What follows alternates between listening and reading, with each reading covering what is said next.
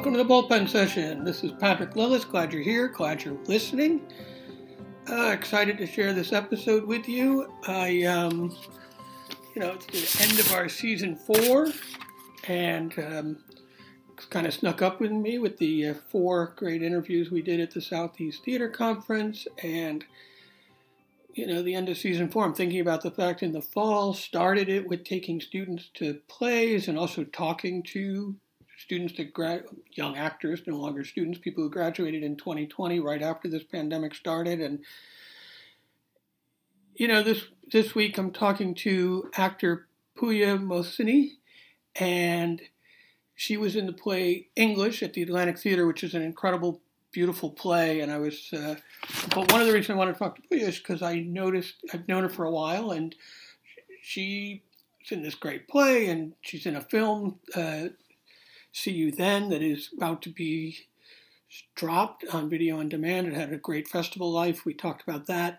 And um, she seemed to be thriving as we're coming out of this pandemic. And I wanted to talk to somebody as we're ending season four of like, you know, how'd you keep working? How'd you get engaged uh, in all the projects that you're doing? You know, what was the genesis of that for them to have a continued life during this unusual time. And so it's a great conversation. And who is also, um, you know, we also had in the middle of the conversation, she's also an activist uh, for transgender individuals, uh, artists, I was going to say, but all people, um, immigrants, women's issues, and just very active in that. And, and also just talking about the fact of, you know, when she began her career, um, not having role models. And I think it's, interesting because she is a role model, uh, clearly. And, and one of the things she talks about, you'll hear her talk about, is about how to do the work and approaching the work every time of doing your best. And I love that. I love talking about that in the conversation. And uh, all of the honest journey of how she got where she is.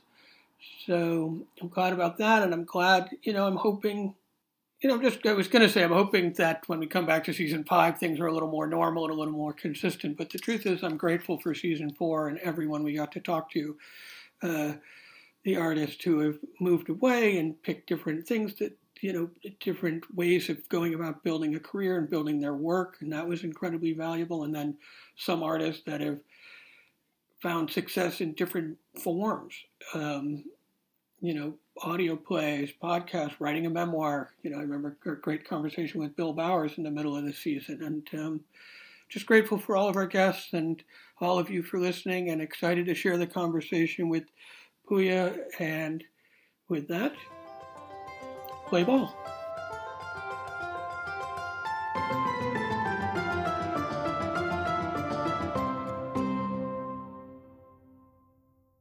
Um, it's very much kind of what people tell young actors. It's you know keep doing work and you never know where it's going to end up.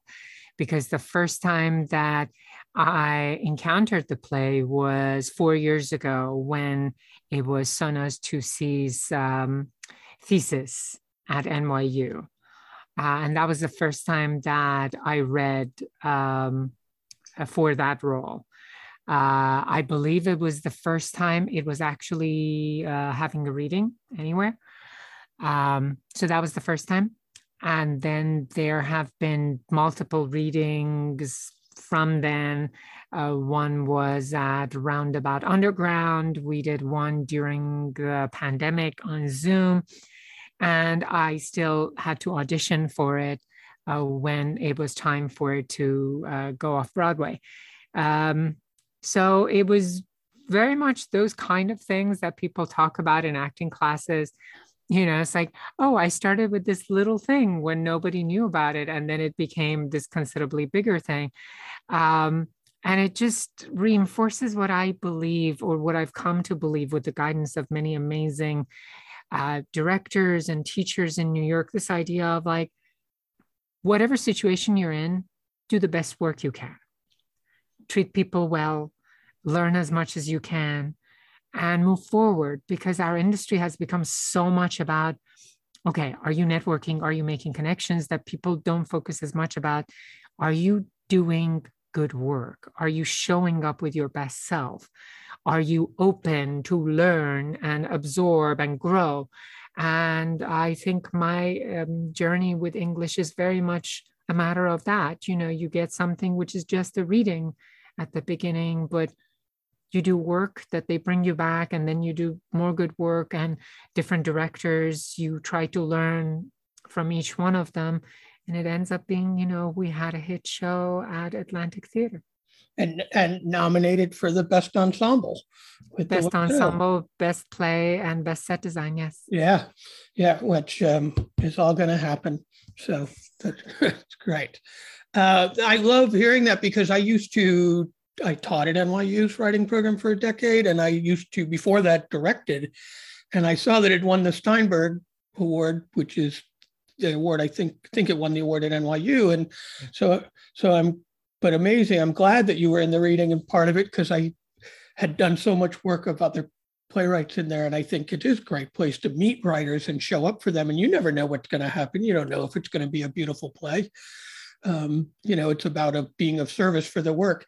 Um, did you know the playwright before that? How'd you come to that? How did NYU find you? Um, again, it's one of those things like your reputation is something that people will meet before they meet you. And I still don't know exactly how Sanaz had heard of me because this is going back four years ago and yeah. at the pandemic in the middle of it. It's like it might as well be another century. Um, and I just remember, I think it may have been on Instagram or Facebook because you know she was looking for something specific and i was in that world of I, I was iranian i was of a certain age even though the character and i are not exactly in the same age bracket um, and this is also one of the other examples that i originally when i read the play when sana sent it to me and she said i have this reading i actually wanted to read for a different role um, and she said something to me she's like yeah i know you can read for that role uh, but I don't want you to read for that role. I want you to read for this other role because I know that you can do something with it that nobody else can. And of course, me being an actor, I have ego. I I want to have the most scenes. I want to have the biggest part. I mean, you know, that's that's truth. Right. Um, and I think trying to ignore that truth would be a disservice to people who are listening to this. Yes, we all want the most number of scenes. We all want to be the number one character in a story. But my uh, journey with English has also shown me that every play, every movie is a singular moving entity. My example of English is like a fish. It has a head, it has a tail, it has two side fins and it has a back fin. And I realized my character was more like a back fin, that it doesn't come to your attention first. You may even not acknowledge it at all, but it's doing its job. And that was one of my fears with my role in English was nobody's going to remember who I am. nobody's even going to care that I was in the play. But then as we did it, as the play took shape, as we went into tech and previews, um, I became very aware that our play was very much like a fish, that that fish would get lost just as easily without a side fin than it would with a back fin. And the truth of that is that we didn't get nominated for best actor or best supporting actor. We got nominated for best ensemble. And I'm very grateful that I had that learning experience after all these years, that that was my learning experience, that there are truly no smart part, no small parts.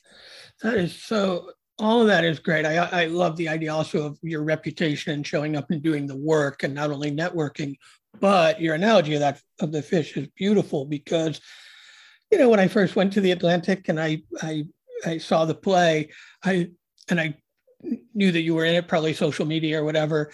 It was not the part I would have thought either, just from social media awareness and and everything. And but beautifully done. And that it's funny about won't remember. I don't know how long that speech is about your son and the softness when he talks in uh, Farsi. How uh, can you hear how soft he is? Like that resonated with me for days after the play.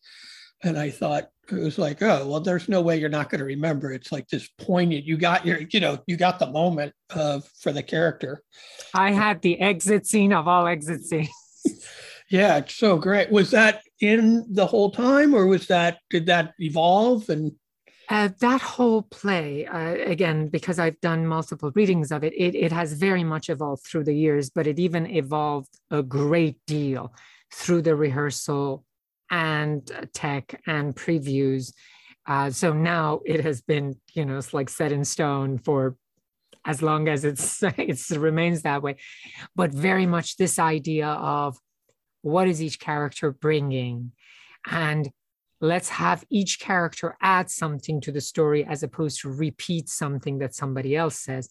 So my character, no, the the person that everybody saw was somewhat different from the person we began with, even at the beginning of the rehearsal process in January. At first, she was more zany.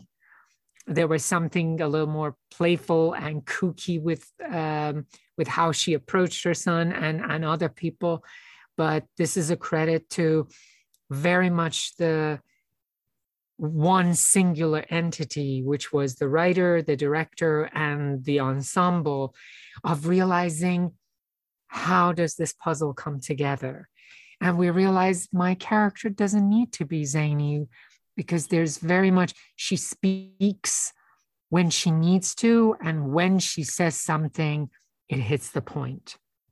Yeah, so was... she doesn't need to repeat herself over and over because that, that was part of what um, existed there was that she kind of repeats herself in the phone calls uh, to her son.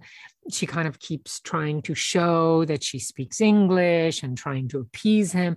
And uh, the best way I can say it's almost like it's almost like you have an antique and you're washing it and it slowly shows itself to you as you keep brushing off the dust. And I feel that was the process that as we kept doing it, the parts kind of showed themselves to us and Sanaz and the direction. And some lines were added, some lines were taken, some lines were polished and um, coiffed a certain way. But what came at the end was something that definitely had humor, but it also had a lot of heart. Yeah, really, the heart resonated. I I mean, it's funny. I could talk about the process of that play forever because I thought it was just beautiful, and I think your description of it is wonderful. Of why the ensemble worked, just the idea of that it's everybody serving a purpose for it, and I think your character shining like an antique is glorious. Um, but I'm going to ask about the, you know, and I want to ask about his auditioning actually and going. I think that happens a lot, and I think people, actors, young actors, don't realize they have to audition, even if they did the workshop and they did the reading well, you didn't you didn't do it at the Atlantic and they want to know you and maybe they don't, you know, and and I'm curious emotionally, like there's got to be a little bit of like, hey, this is my play, you know. and I'll be you... very honest. I'll be very honest. Nobody loves auditioning. Nobody likes to be questioned or second guessed, especially if you've done it multiple times. Um, but I've said it before about this particular part, and I will say it again there was a certain freedom because I was like, well, the playwright knows what I can or cannot do. And I've done this for Roundabout, I've done this for Zoom, I believe with the same director. Um, again, going back to pandemic, you know, kind of like memories yes. jum- jumble together. But when I went in the final one, there was a certain freedom. And this, I hope that young performers understand. At the end of the day, you can bring your best because we have this idea of like, oh, what is it that they want to see? They have no idea what they want to see. So if you're trying to guess what they want to see while they not knowing what that thing is, then it's going to be a whole lot of confusion and second guessing on all sides. But when I came in, I was like, this is how I've done it. This is what speaks true to me, and this is what I can do. So I did that and I had worked on it, you know, it's like I wanted to make sure like I didn't want to show up not knowing the scene, especially that I'd done it four times before. So I showed up prepared. And you show up into a room with 15 people wearing a mask. The creative team of Roundabout, the creative team at Atlantic, the writer, the director, the reader. Um, so all of these people, and it can be very daunting. And you know, I mean, I've been auditioning now for you know, it's like decade plus, um, and it never gets easier. But when I walked into that room, I had this idea of like, I want to show you what my interpretation of this character is, and then you can guide me from it. That was very freeing. And also, what that allowed me to do was when the director gave me direction, I wasn't taking it personally as, oh, you don't like my work. It was, we are playing together. This is what I'm showing you. And you're kind of saying, like, okay, can we turn it like, you know, 30 degrees this way? And because I had come with that confidence and the openness that I'm like, oh my God, if you're going to direct me, that means you hate me because we do that. I I do that sometimes. Yeah. Um, and, and that way, I got three redirects, and it was a complex scene that it had to start from kind of like, you know, kind of funny and sassy to then being serious to then me crying at the end of it. Um, you know, it's like imagine like from an actor's point, like, oh my God, I have to be funny here and I have to be serious there and I have to cry there. It's like, it's like, I'm like, oh my God, it's like a whole acting lesson in one audition. But I did it. I took redirects. I believe I did the scene three times, maybe four. Um, and then I walked out. And I was like, okay, I have no idea. Um, and obviously I booked it. And since then, I've auditioned for many other things. But I also think that the greatest thing I've learned is just at the end of the day, the best thing you can bring is yourself. Yeah. And, re- and also that remain open. It's funny when I direct and I'm always, I always am giving adjustment in the room, even if the person did it exactly how I imagined, just because I want to know how we work together. You know, exactly. like do we speak the same language? Do we have a similar sensibility? And and are they open? Do we understand each other? When i tell you this do you understand? And i think part of it is also sometimes the director is like well i haven't seen that. It may not even be what i want but can you try it? Yeah. Yeah just because an idea came in and and and it sounds great. And it's like it's good to come with that confidence and that openness because i'm thinking sometimes directors don't articulate all of that. Like hey we're just trying you know uh, so i think that is it is really good. And the four times it's funny i was actually thinking i have a very specific friend of mine who did a workshop and did readings and then had a play off broadway and all of a sudden they had to audition and wait you know and you think right you got to bring your work and you got to do it because nothing's guaranteed to anybody. No um, this business has no loyalty whatsoever. No loyalty. I, i'm going to jump back a little bit and say, when did I, you know, I read the article in the Advocate, and I want to ask about when the start of acting for you happened. Um, and it sounded like you came for fashion. You were studying at F, am I right? FIT. At FIT. Yeah, and and just curious, you know, because, and I, I, we'll get to what's happening today. But I was uh, I was like, oh, how did that start? And at what point did you say, oh, this is this is it for me, and I'm going to go and train. Again, I think it's very much the stories that people hear, but nobody wants to believe that this is going to be their journey. I wanted to be an actor when I was a teenager. I wanted to go to performing arts high school, but I was in Iran and there was no way my parents were going to let me do that.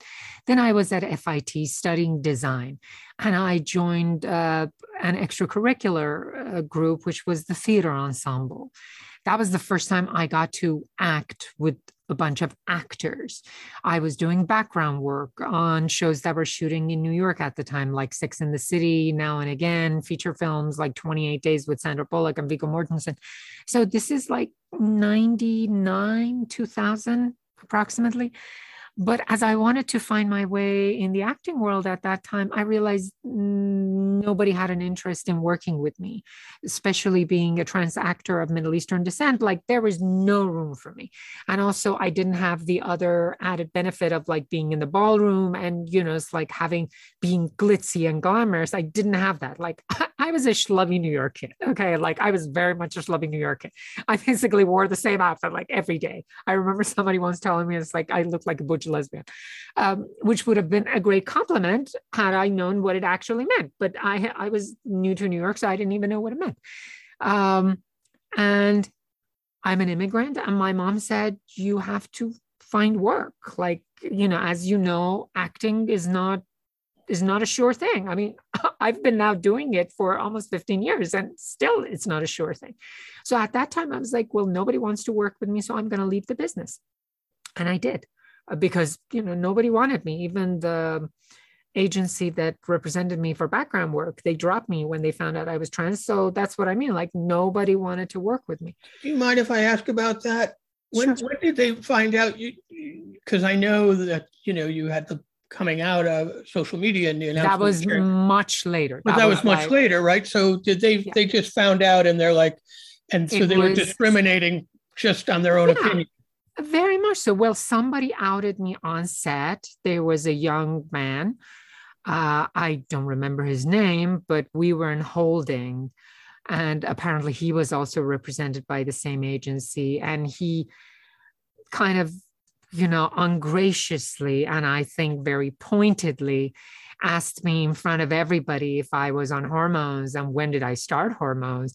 And and everybody looked at me and of course I completely denied it because we're talking about 22 23 years ago. So we're talking about like actual safety. Right. And so I completely tried to brush it off. You know, it's like, I'm like, ah, oh, I have no idea what he's talking about. You know, that was my best acting. It's like, I'm like, what? Oh, he's crazy. Um, but then I ran into him when I was going to give um, my uh, commission to my agent. And as I was going in, he was coming out and he was like, oh, look who's here. And that was the last time I ever met my agent. And we had a fight. He told me, it's like, oh, somebody, uh, somebody told me that you've said this about me on on set, which was not true. It was kind of like an early Me Too thing that is like you've told people that I promised you this. I'm like, well, it wouldn't be true because I'm doing background work, so that wouldn't even work. Um, but that was the last time I was in contact. They never called me again. So like it's kind of like those things. I'm like too many coincidences, you know, that guy, and then he's here, and then they don't represent me after that. Um, and I started working I, I, mean, I had this whole life. I worked as a designer, then I became a massage therapist. I got married, I got divorced, you know, New, New York way. A whole life. A whole life. And then it wasn't until I moved to my studio that I'm currently living in. This is like 15 years ago. And I was working for myself and I realized, okay, now I want to do the thing I want to do because I can also financially do it because I have this other business that's mine that I can move the schedule as I need to. And that's also, I think, one of the things that as actors, some of us look at it as shame. Having a survival job is part of being an actor. It's just people like, well, you're second guessing yourself. I'm like, no, I'm being realistic with how long it takes to make money as an actor. So my massage practice became my side hustle. I did so many crappy student films, so many uh, black box theater projects that our audience was like four or five people. There were times that there were more people on stage than there were in the audience. I've done all of those things in in the city, in New Jersey, in Queens. Um, then the student films got better. That one of the highest point of student film was it was a thesis for Columbia that became an Academy Award finalist for student films. Then I was doing short films, and then they became better short films and feature films. So all of this, because you'd ask when was the moment? I don't know if there was a moment. I feel like it's been laying a brick next to another brick next to another brick, working with Joan Kane when I was here, and then working with her again when I was there and there and so on. The the thing that I think young young actors they have a hard time understanding because I think it just comes with experience and age. Your reputation, as I said before, people meet your reputation before they meet you. Were you difficult? Did you show up prepared? Did you bring energy and life to your work and to the environment? Because also the energy you bring to work beyond just doing your work, that is also something people remember. Were you a difficult actor? Did you ask questions when they were valid questions? Or did you just feel that it's like, you know, everybody should just circle around you?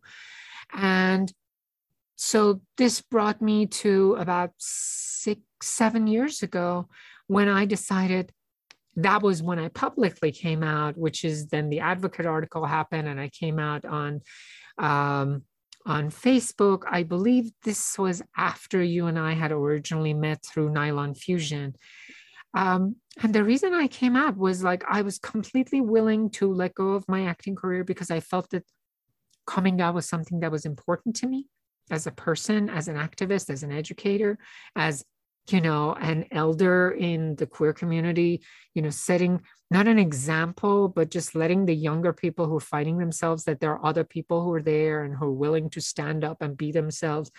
Not so much guide them, but being like, hi, if you're if you want to see anybody else that's, you know, part of your community, hi, I'm here. And that changed my career in many ways, but not just personally, but also as an actor. Because I feel that what it did, it dropped a lot of blocks that I had as a person that then that reflected itself in my work. Yeah, you you felt those blocks, you removed them just yes. by claiming who you are and owning that acceptance and, and acknowledge public acknowledgement saying this is it. And then the blocks go away and then you could fully bring yourself to the work unconsciously. It's not a conscious choice it's mm-hmm. an outcome. I was curious that you said that you were worried that your work that you might lose your work but you thought the coming out was more important. And yes. i think that's interesting to me because I wouldn't have thought the outcome. I would have, I, I, especially, but I guess, yeah, I guess I don't have that experience because I'm thinking about the blacklisting you felt or the discrimination you felt earlier with your agent decades earlier. It's like, sure, that could happen again. And, and I still had people that after I came out, people who were my friends, or at least I thought they were friends, and they distanced themselves. And I just took it as like, you know, every action has a consequence. And uh, we can either live with the consequences or not. And I believe the essence of being an adult is that you take actions and you can live with the consequences. And I'm an adult. I was like, I did what was important to me, and the consequences are what they are. And did you? It's interesting because I read about you when you were said as a role model. Did you have any role model? When I came out, not really there weren't i mean you know back 20 something years ago there were definitely none. Uh, there there was nobody. And if there were people who were in the industry they were very much on the margins that someone like me wouldn't have even known about them. Or if there were people that people knew it was all hush hush because they didn't want to ruin their careers you know all of those things. Um, when i came out i think one of the things that inspired me was the show that joey soloway had done on uh, amazon transparent, which at that time had Jeffrey Tambor playing the, the lead role. Um, but that was something that kind of put a couple of sparks in my head. But it was something that Joey Soloway said in an interview with Ellen DeGeneres that they said, I did this show because I wanted to make the world safer for trans people who are older, who will never pass, who will never not be recognized as a trans individual. And I want them to feel comfortable being on the elevator. I want them to feel safe going to do their grocery shopping. And I thought, well, everything that I've done in my life, why should I still hide? What's the point of life if I'm still hiding? I've come from Iran, I've done all of these things. And I feel that just it was one of the best decisions of my life. Not because I'm like, oh, I'm so brave, but I I respected my journey enough to say that I no longer want to hide, regardless of what the outcome is, because yeah, I've earned it. And I, yeah, it's incredibly powerful and empowering. And I like that you I think what was interesting, just even listening to you now, just say everything you've done and everything in your journey. I mean, ownership and claiming a sense of yourself in your journey is empowering and vital, but also, I don't know what I want to say. A great role. And model. you would also think uh, you wouldn't think that it would affect your acting, but I found what it is that affects because you gain access to all parts of you, to your fear, to your courage, to your joy, to your sadness, to all of it. It's all there for you to find, find your way through.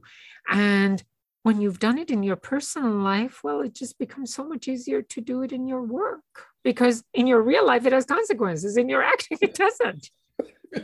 Yeah. Well, I think I'm a big believer in that too. I think, like, you know, you have to embrace your secrets, you know, and you have to.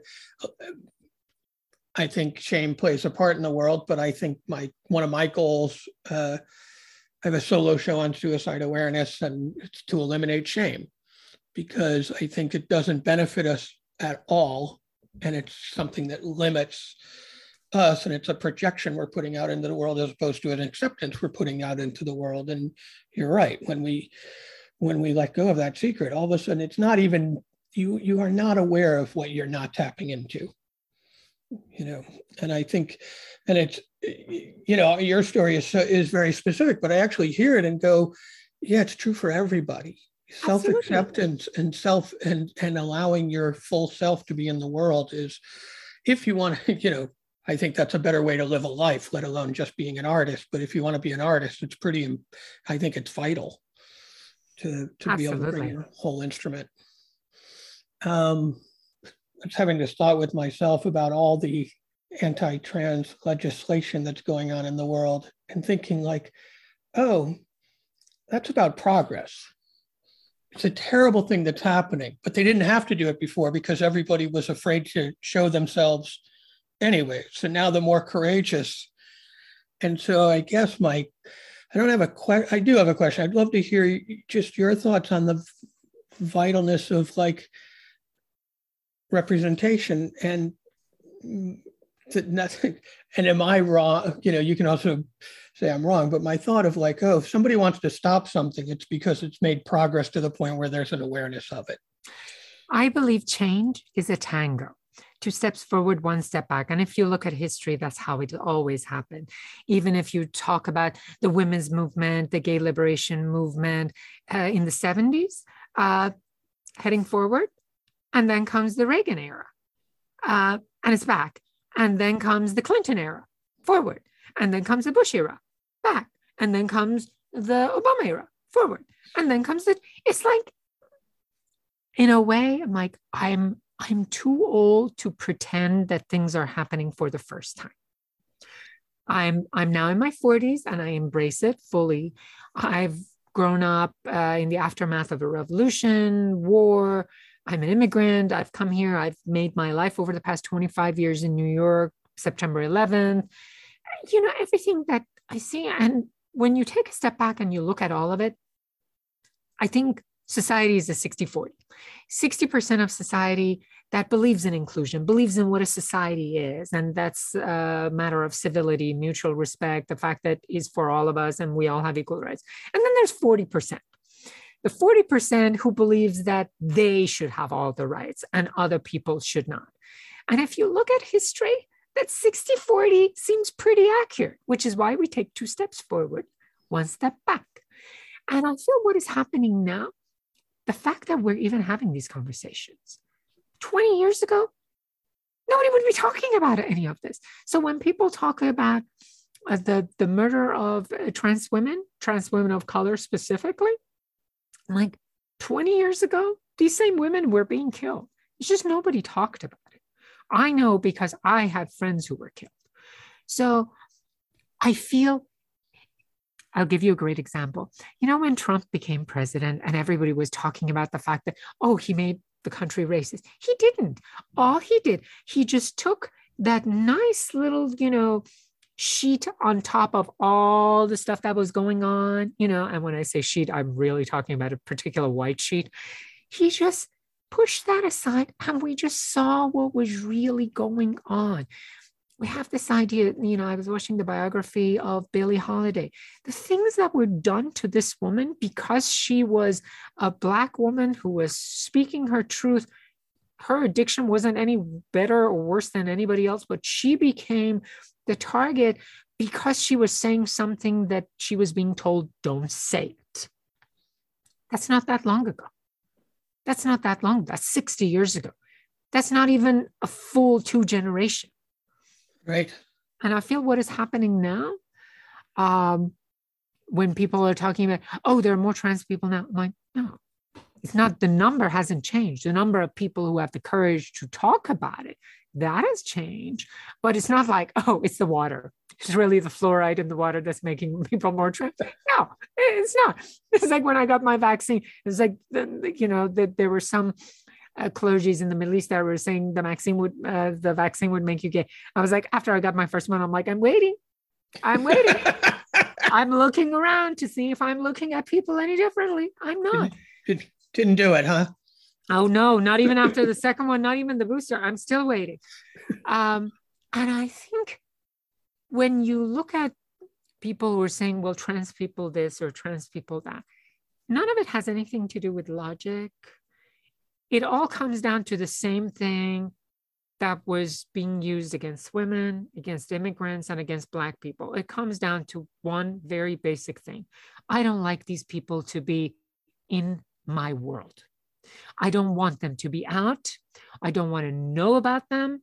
I don't want to see them happy. I don't want to see them alive. If you look at it, it's all the same thing. Because other than that, why should it have mattered if black and white students went to the same class. It didn't matter, but it came down to that same thing. I don't want you, who is different from me, who I don't like for X, Y, and Z. I don't want you to be in my world because you disgust me, because you make me uncomfortable, which comes down to you disgust me. I think you are less than, I think you're dirty. Uh, trans people are now that minority that is being pointed at in that same way and I've said this on panel after panel, I will continue to say this. The voice of hate has always been there for thousands of years, if not longer. Now, the target changes, but the voice of hate has always been there and it's always been loud and it's always been vengeful. You know, it's a voice of hate. It's not a vo- voice of like slight dislike. It's, it's hate. All I can do is try to be as loud of a voice of compassion and inclusion for those people who feel othered. Now, I can't do that to a Black girl because my experience would be very different. But as I've said to people who may be in the queer community, but they don't believe that trans people are real, because in the LGBTQ community, there are also those voices who believe that trans individuals, they're really trying to conform to outside society. That's a whole different conversation for a different day. But I told somebody, I said, it's okay if you don't want me to be fighting the fight next to you. But if you ever need a place to stand so you don't feel alone, there's always a space next to me. And that's how I look at it. That's, yeah. I believe that every individual deserves equal human rights. Now, I'm not, now somebody's like, well, how do you feel about pedophiles? I'm like, well, why don't we also then talk about mass murderers and see how we feel about that? Right. It's not this, With, not, not, not, apples and oranges. People are criminal act is a criminal act. Yeah. You know? It's like, I'm like, okay, so we're just going to pretend that marrying someone of the same sex or being gender variant is the same as being pedophile. You want to pretend that's the same thing? You are showing me how you see this whole spectrum. Now, I'm saying within reason, within logic, with the, the God given brain ability that hopefully we all have, this idea of I don't have to like you to respect you. If you are not invading my personal space, if you're not putting me in danger, I don't have to like you. There are a whole lot of people who have horrible fashion sense. I don't go and hit them with my umbrella. you, you know, you, and you don't have to hit them. You just don't have to look at them for long periods of time. Exactly. I see so many people with that combination of shoes and socks, but I just follow my path and move on. that is excellent. I, uh, I'm going to back up to your to the film you were listing all this. To, it's going to sound like a non sequitur, but it is, I guess, building career. When you said they get better, like you did the Oscar nominated student film, right? Do they get better? How do they get better? Do they, you work with the same people and they get better, or you find yourself getting into better rooms? I feel it can be a combination of the two. You know, you do not want to see my first reel. Okay, I'll put it to that, but you do not want to.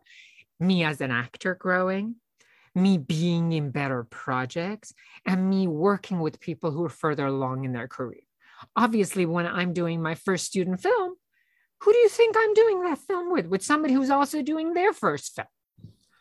Um, and I think this is something you probably have a better idea, but I feel like in, in our business, we don't talk about building a career. We have this idea you come and you get discovered. Except that 99% of the time, that is not what happens. Yeah. People, it's like, what was I watching? Again, the uh I'm trying to think who it was. I don't know. It was like it, it may have even been Billie Holiday. Um, but they were talking about, oh, she went to this theater and that's when her career started.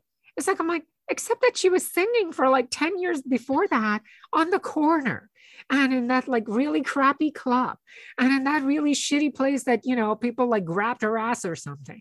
And all of that until she got to that first notable club that then allowed her to then be seen by x y and z. And then you know she moved up.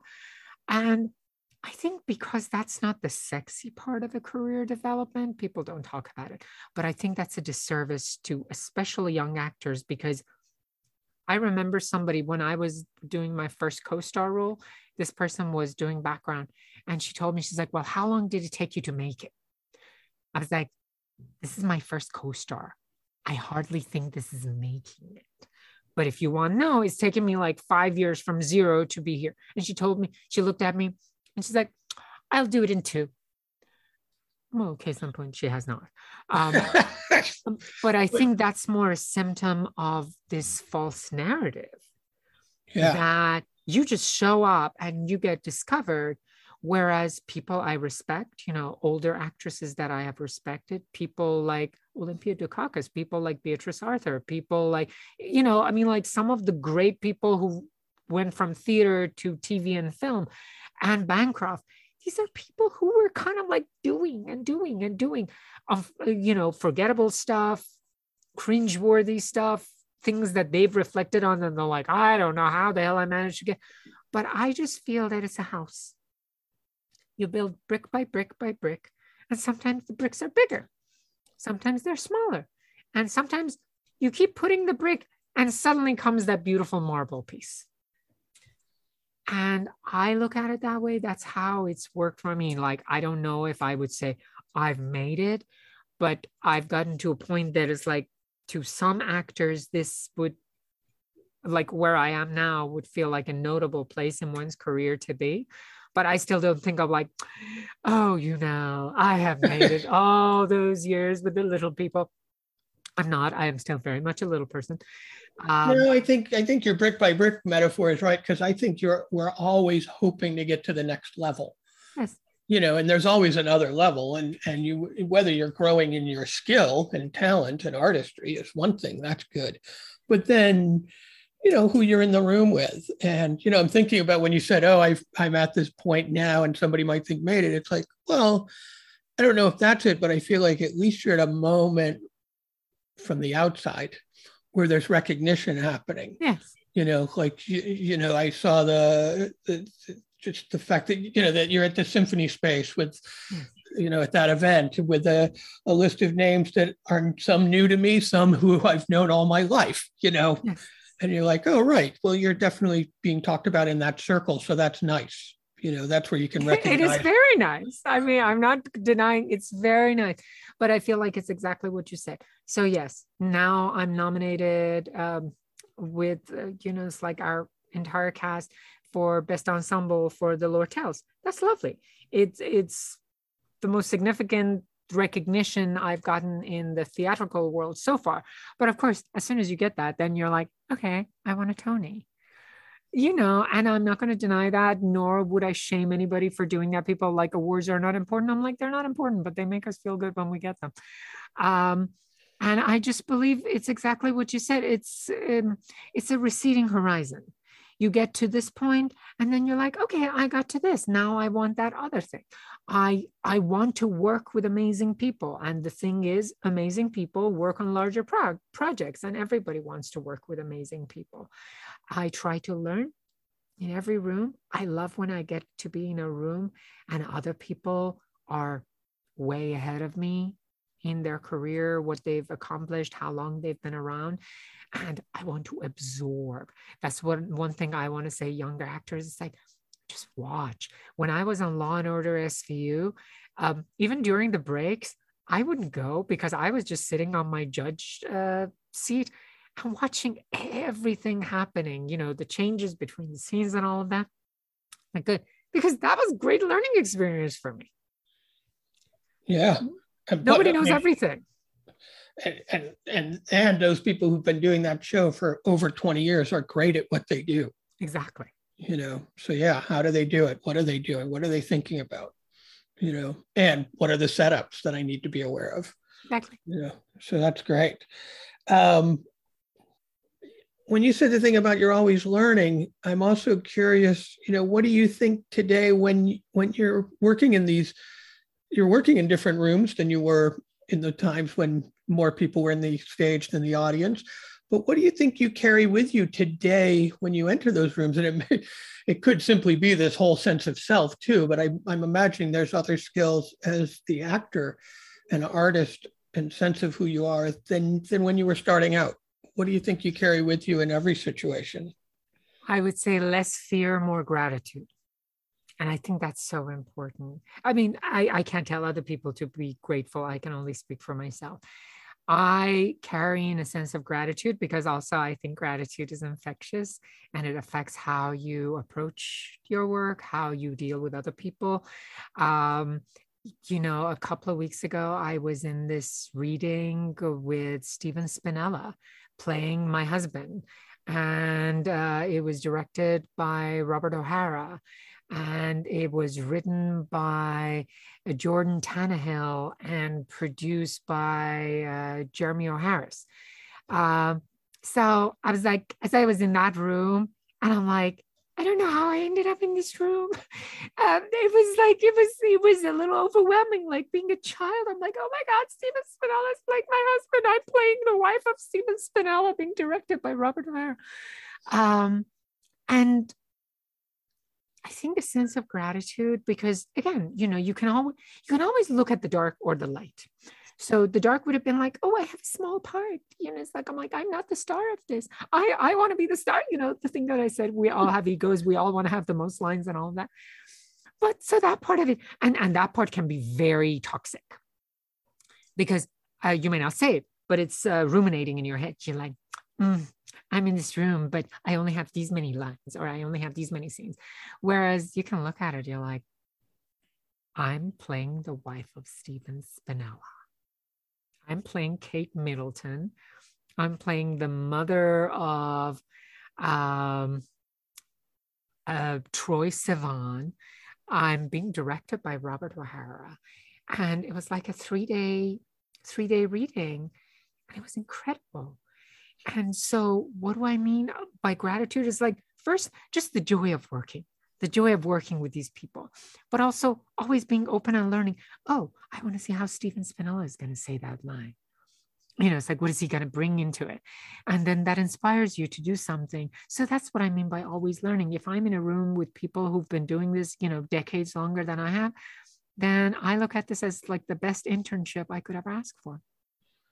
Yeah, and I think the gratitude is the right, you know, gratitude is the right attitude because you're right, it is infectious and it's uh and gratitude doesn't mean grateful doesn't mean unworthy hmm. right? It's like no i'm grateful. I, I want to be here. I belong here.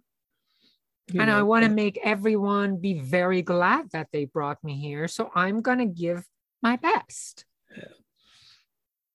that's that's my approach to my work because i do want to be my best.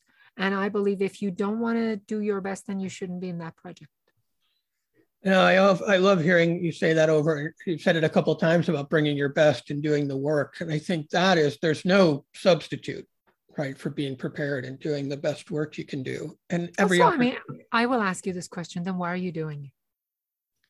If yeah. you're not going to bring your best self, why are you doing it? Because for the most part, it sure as hell isn't for the money. No, I mean, never. Is that going to happen someday? Hopefully, God willing. But you know, it's like if that's what you want, there are much easier, much surer avenues. Uh, so it's that joy of creating this world. And I very much credit my teacher at Maggie Flanigan, Charlie Sandlin, and Maggie. They instilled this respect for the work. Like, I'm not some great thespian. I don't even call myself an artist. I do not. I'm a storyteller. And I hold great value for that, for storytelling. Society needs that. Humanity needs that. My grandmother used to tell stories, and somebody's going to say, Well, your grandmother. I'm like, Yeah, because those stories used to comfort me. And as someone on a New York stage, I want to bring something that people can connect with and that can make them feel something, can make them question things, can make them address parts of themselves that they otherwise can't. And that's a privilege. I see that as a privilege. And if somebody doesn't, then I honestly don't understand why they would be an actor.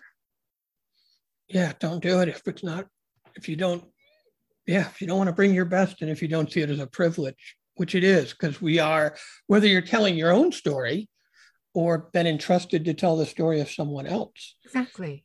You know, um, I'm going to ask about the film that seems to be out in the. I tried to watch it. Was see you then, but it's not. It's streaming. actually it's going to start streaming tomorrow. On, Is it going to? Yes, I should have paused for a day. Should have paused for a day. um, I watched the trailer. I read about it. It looks like it's streaming in the UK already, so it's going to stream. It'll stream by the time this drops, which is great. Yes. Where's it going to stream? As of now, uh, all I know is video on demand. Video on demand. Uh, we'll say see you then. And how did that project come about? Because it seems to be having a great life, and it also seems. I read. I listened to some interviews from the creators of the piece, and I was like, Jesus, it seems like you were perfect for the part. Like that seems, you know, in, I was in some ways. Of, I was sort of uh, surprised that that it would that it was like when I went to the interview part, I went, oh, this story is organic to the person who's creating it and telling it and and writing it and, not... and i believe that we all find something organic in the characters so the character is a trans character but you know viola davis plays black women uh, and Meryl Streep plays white women, and I'm a trans person, so I play trans characters.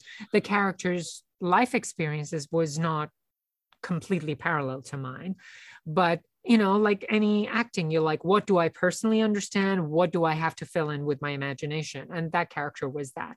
But again, I go back to you do the work and you never know when it comes back. So I had done this short film for Hofstra University seven years ago. Uh, and then that short film was in a film festival, which also happened to be showing another short film, which was by the writer director of See You Then.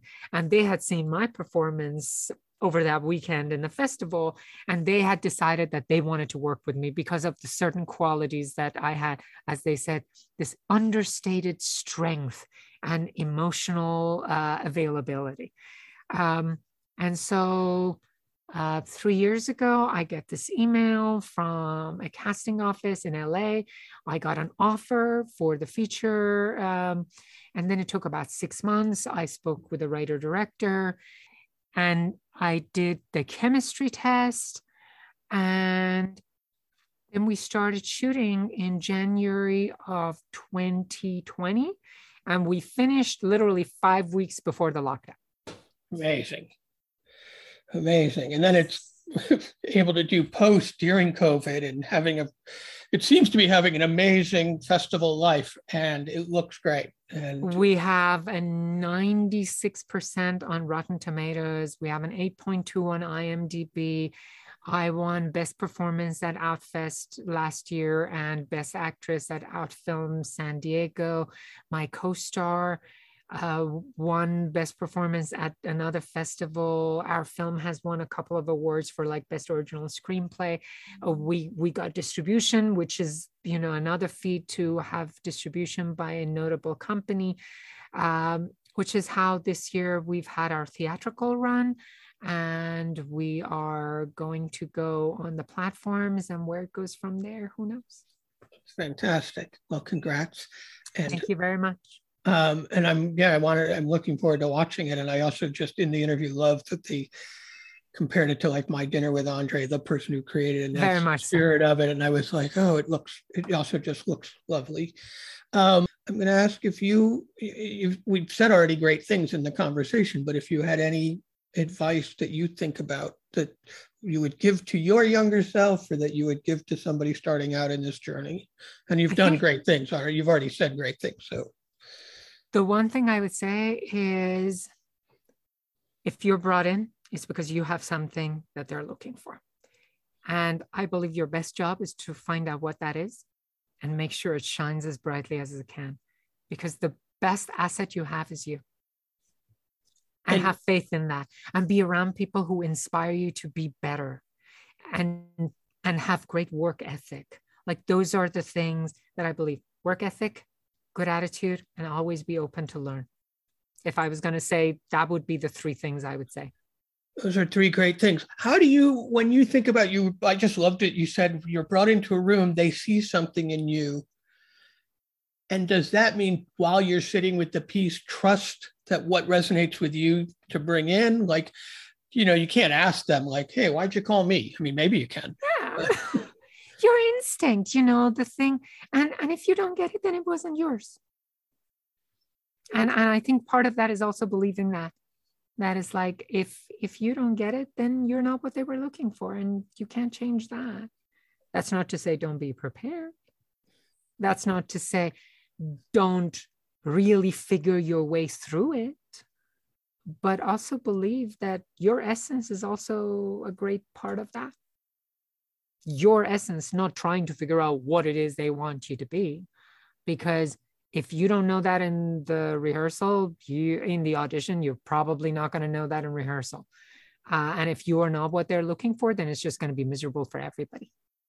It's funny. I was thinking about the end of my season four of podcasting. I do 15 episodes mm-hmm. a season for the farm, and and uh, but I was thinking like, oh, I want to talk to somebody who's thriving coming out of this pod, coming out of this pandemic, and uh, and it feels like you are. And part of me is like, do you do you feel that way? And did you did you know that the play was going to happen before the pandemic? Was it on hold? And I mean, we had like, done readings. We had done readings. I actually, I was going to do another play, which was supposed to go up in Williamstown, in summer of 2020, which obviously got canceled, but then became an audible play. Um, I will go back to the same thing. People kept approaching me for work. It was Zoom productions for New York Theater Workshop, National Queer Theater, San Francisco Playhouse.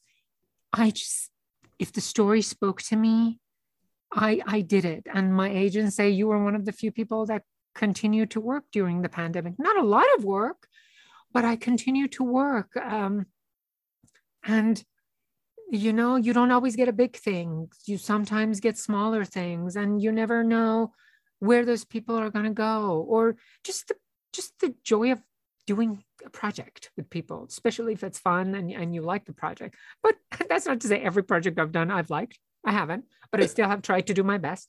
Um, and I think it's it's that career. It has good, it has bad. And you, each individual person has to decide on their own what their time is worth. So are we slowly coming out of the pandemic? Yes. I feel like one of the things I did during the pandemic was I kept working. Um, I was one of the top 20 ac- actors for 2020 that Casting Society of America announced in Variety in 2020. Um, you know, they've done uh, auditions over the course of, I think, three or four years. And so that was something that came out. And then the movie came out. but the play, I honestly didn't know that the play was going to happen until last year when it was actually announced on Broadway World or Playbill. Uh, and the other thing is you just keep working and you keep yourself inspired and grounded. So when that right opportunity comes along, you're ready for it. You know, that's what they say luck is, right? When preparation meets opportunity.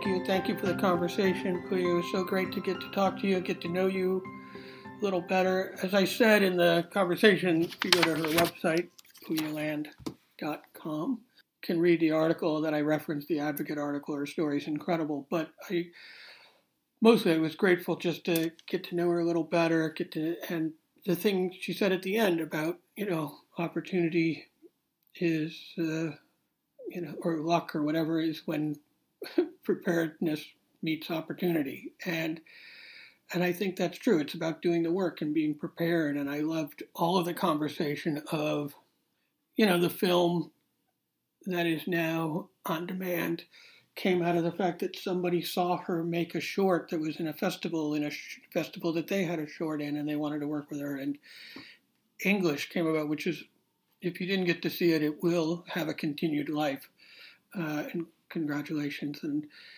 I am sure by next week they will have won the Help for Best Ensemble, but that's just my prediction and deserved award. Uh, but I'm sure you'll get to see that play again because it will have a life. Um, and that came out of her working with the writing department at NYU grad playwriting. And, it, you know, that's just about showing up and showing up for good people and, and being of service. But also, the one thing she continued to say is being prepared to do your best work.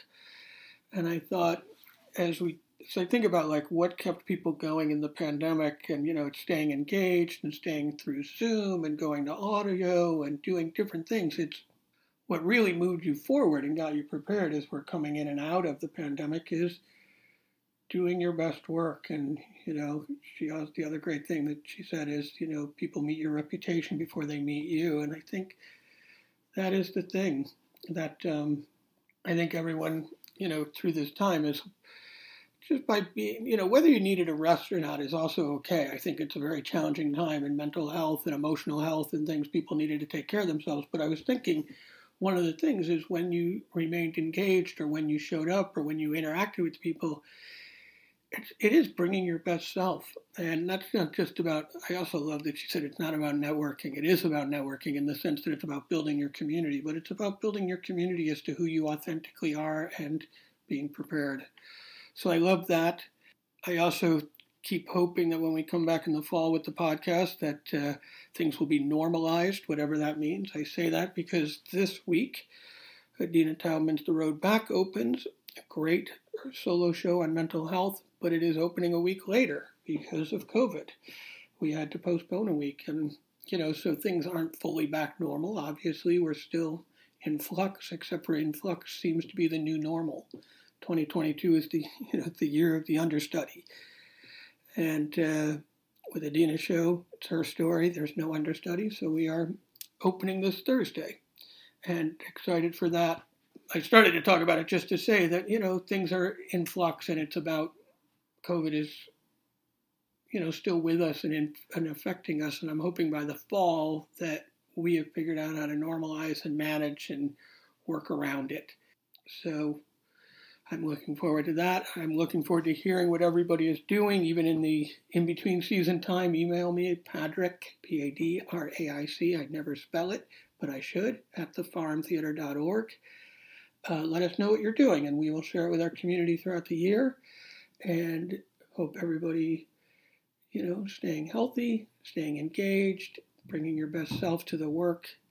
And I want to thank you all for listening. Thank you, Hudson, for editing throughout. Thank all of our guests for this season. And with that, we're out.